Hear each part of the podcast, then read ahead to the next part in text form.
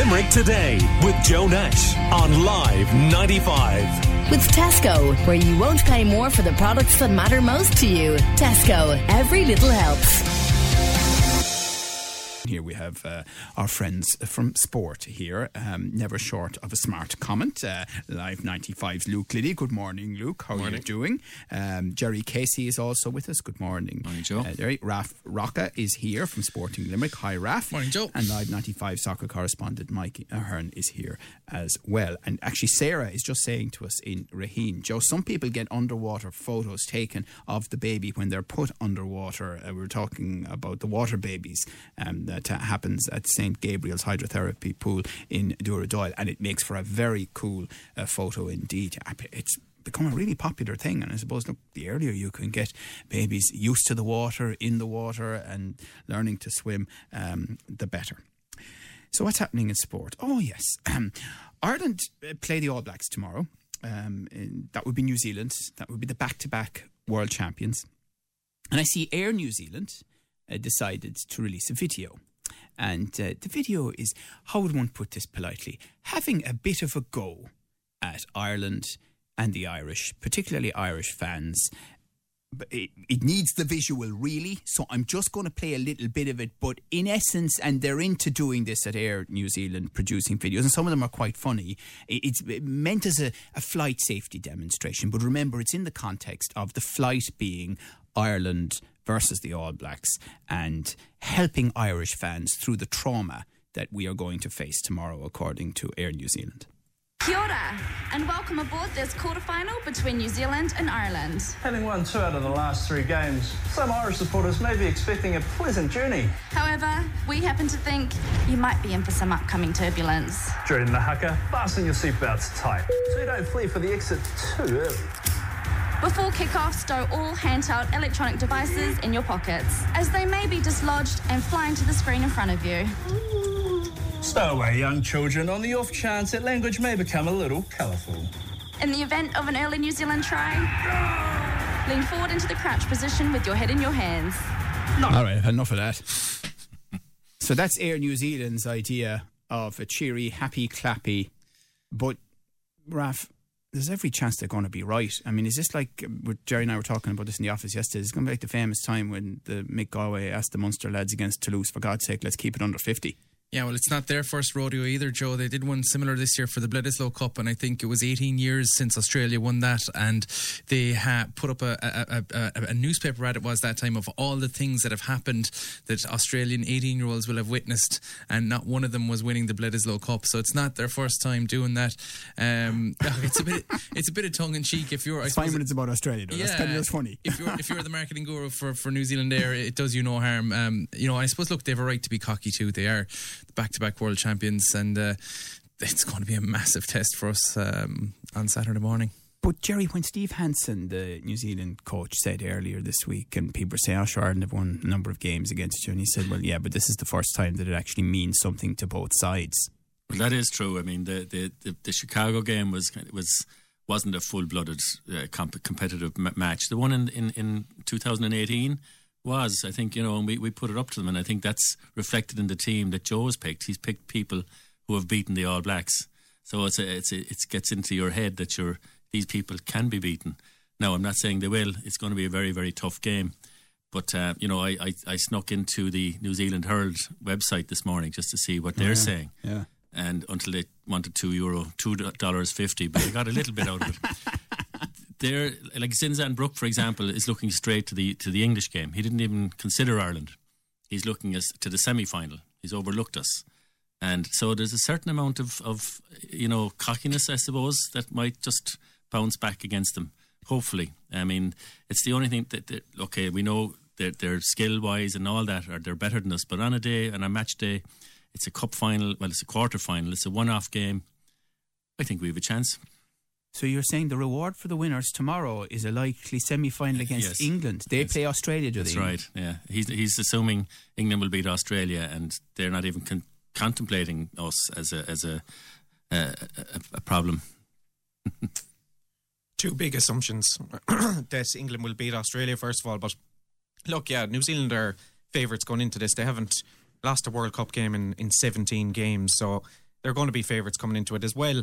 After they lost to, to Ireland, they actually changed up their team. They've Beauden Barrett now dropped to fullback. Mo'unga came in as uh, out half. So they actually took that loss and they addressed it.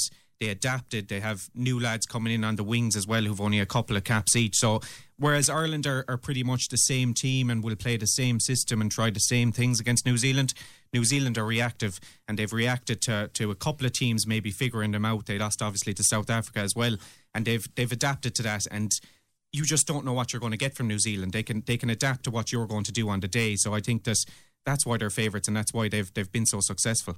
And you sense a bit of controversy over one of the players who's been picked to play for New Zealand tomorrow. That's right. Uh, he's he's actually former Fijian. Um, uh, Revu uh, Sevu Reece is his name. He was to play. In fact, if things had gone to plan, he'd be warming up with Connacht this week to play the Cheetahs. He was, you might remember, was was uh, picked by Connacht to the IRFU effectively, and then he was um, he was in court in New Zealand for um, for violence basically, and uh, he was convicted, and uh, his contract was rescinded by the IRFU. And uh, he then stayed on in New Zealand and played very well, I think, with the Crusaders. Domestic violence. Domestic violence, yes. And uh, he, he beat up his girlfriend. Uh, it's well documented. And uh, for that reason, rightly so, Connacht rescinded his contract uh, and he stayed on. We played with the Crusaders. I'm, I'm not 100% sure about that, but well enough to get picked now by the New Zealand team and tomorrow. And, and you know, is it causing any flutter Well, in New was. Zealand Yeah, itself? one of the press conferences, um, the coach was asked about it, and he said uh, that uh, domestic violence was a, gender matter, basically, that it could be male or female. I think I don't know what. What's that got to do I with it? don't know. That was his response, but he, uh, I think they re- they prefer it not to be brought up at press conference, but it keeps coming up. Right. Well, I suppose then if you pick somebody, then you will expect that, Raf, won't you? Yeah, you will, Joe. Yeah, it's it's it's in, inevitable and it's unavoidable, and uh, I don't think it's uh, you know it's some, I don't think it's something they can brush under the carpet either. Yeah, because of course we have a situation here where we have um, players uh, um, who were uh, not convicted on rape charges in Belfast who will not be picked for Ireland. Paddy Jackson, particularly. I mean, there's no doubt that Paddy Jackson would be at the World Cup if it weren't for the controversy around that case. And as I say, they weren't convicted; they were found not guilty. And not only will it, will they never be picked for Ireland again, but they won't. They'll never get a, a, a contract with an Irish province either, because all the provincial contracts go through the IRFU. So as far as a playing career in this country or these in this island goes, uh, that's the end of the road as well. Right. So, Luke, um, where do we have a chance here tomorrow? I don't know. It's it's, it's a hard That's question. great, I think. Um, no, look, I, I think they, they do. I mean, we've seen it. We've seen it two of the last three times. Yes, there wasn't as much at, at stake. You have to show up for these big occasions. You'll need 100% performance from everyone. I mean, defensively, that's where I suppose we've we've had their number. That's where Andy Farrell has had their number as well, be it with the Lions or be it with Ireland. He's the only, I think, coach in the last five years to to stop them in two games from from scoring a try. So, look, he maybe has something over them, but they've probably looked at that. As I said, they adapt, and I'm probably expecting a, a bit more from them. And you, you'll expect some tricks and flicks and offloads that will maybe get around that defence. Nigel Owens is the referee tomorrow, well known to us, um, and you know, generally somebody. I, my impression has always been that Munster have never had any difficulty being refereed by Nigel Owens. Sometimes Ireland might have felt slightly um, hard done by by him.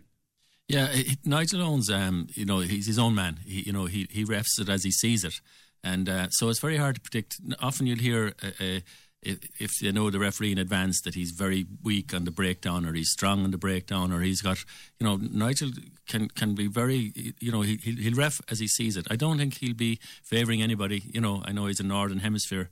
In fact that can be a problem at times. They might want to err in the other way to not be seen to be to be uh, focusing on, on on Ireland for example. But at the end of the day I don't think the referee is going to have a huge impact. I think I think it's going to be a very close game. Uh, I think that um, Ireland have a chance. I know after Japan, you might think why I'd say that.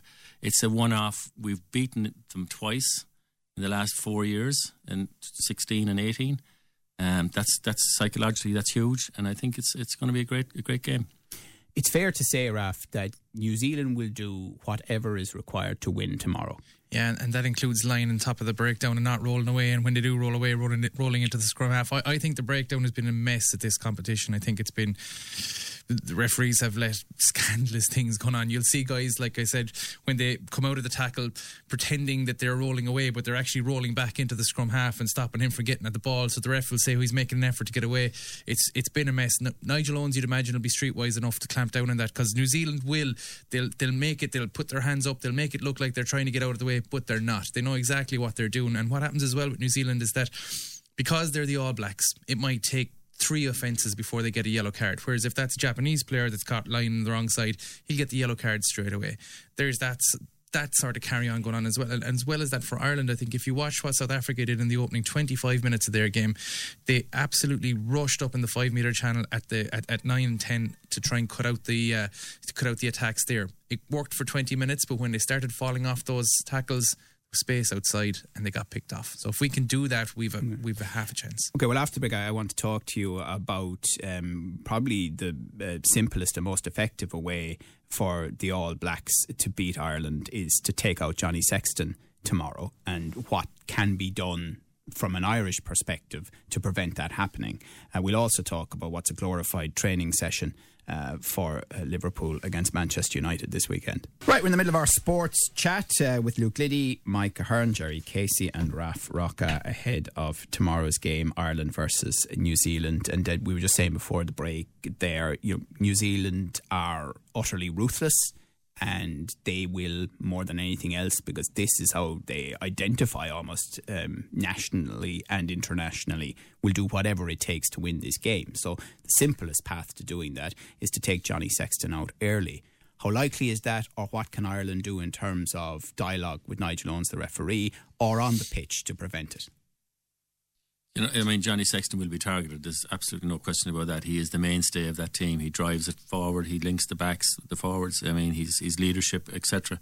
But I think with with nowadays with with um, the, the, the TMO, with the you know the, the, the officials, they're watching. They're aware that this is a possibility, and I think that the New Zealanders themselves, the All Blacks, will know that they're being watched. The TMO, if you hear them, the ref can just say in the middle of, the, "Did you catch that?"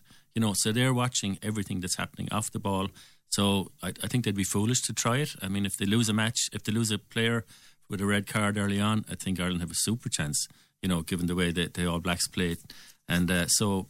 Um, but you're right, he will be targeted. But it will be probably try to be fair and hard. But sometimes it's hard to. And um, Rory Best probably needs to leave his gentlemanly approach in the locker room, doesn't he, in terms of getting in the referee's face in the appropriate manner? And I understand it's different maybe to other sports, yeah. but you're not accepting anything because, again, New Zealand are brilliant at running the game through the referee. Yeah, they are. And look, it's I suppose the Rory Best needs a big game with his throwing more than anything else, you know, because uh, like, uh, as uh, as one of our uh, you know primary possession is going to be key. We can't afford to cough ball up, especially when it's on our throw, when it's on our put in. So he's got a lot to take care of, uh, you know, with scrums and lineouts. But yeah, he, he, there has to be a constant communication. And if you look at Sexton as well on the pitch, despite the fact that he's not the captain, he's almost like a, a second captain, if you will, in the back line. He there's a lot of communication between him and the referee as well. So look, it's it is crucial, but I, I think uh, we have to worry more about retaining possession, not kicking cheap ball away, and you know than than than anything about influencing the ref really.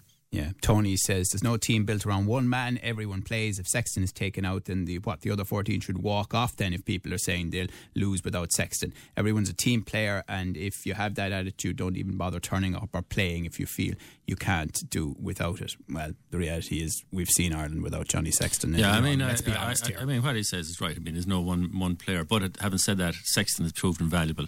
He's 54 times now playing with Conor Murray. I mean, as a partnership, um, they're the, they're you know they're the mainstay. They, if they're playing well, Ireland will play well, and Ireland have a chance. And the one thing about it is, New Zealand do cough up points, and their general approach is it doesn't matter to a degree because we'll always score more than the opposition. The one thing that gives you half a chance is if you can stop them scoring tries or as many as they normally do. And that, that's probably where some of Ireland's success was built in recent games against them. Yeah, we have been able to score tries. I mean, we, we've, you know, um, I was lucky enough to be in Chicago, and when we scored, I think it was 48 29 in the end or something like that. I mean, it was phenomenal uh, try scoring.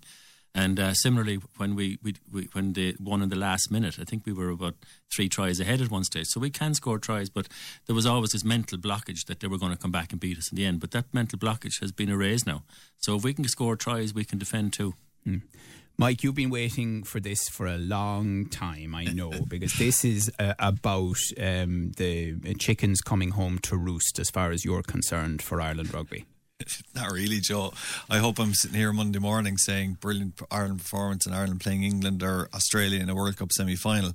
But let's be real here. On all the evidence in front of us, we haven't a hope in the game tomorrow. We're just not good enough. We haven't shown in any of the group games that we're going to be able to compete with the tenacity that the All Blacks will bring. You mentioned the key players there, Rory Best and Johnny Sexton. Apart from Rory Best playing the full 80 against Scotland, I've never seen the two of them start and finish the same international. So I don't think we'll cope for 80 minutes against the ferocity of the All Blacks. And for me, it's how much All Blacks win by tomorrow. And it's sad to say it as an Irish fan and sit here as an Irish soccer supporter, obviously hoping we qualify for big tournaments, but we are never going to win a World Cup or European Championships in soccer, not in my lifetime. And I'd hesitate to say, I don't think the rugby team will do it in my lifetime either. We're, we're just not built to win major tournaments.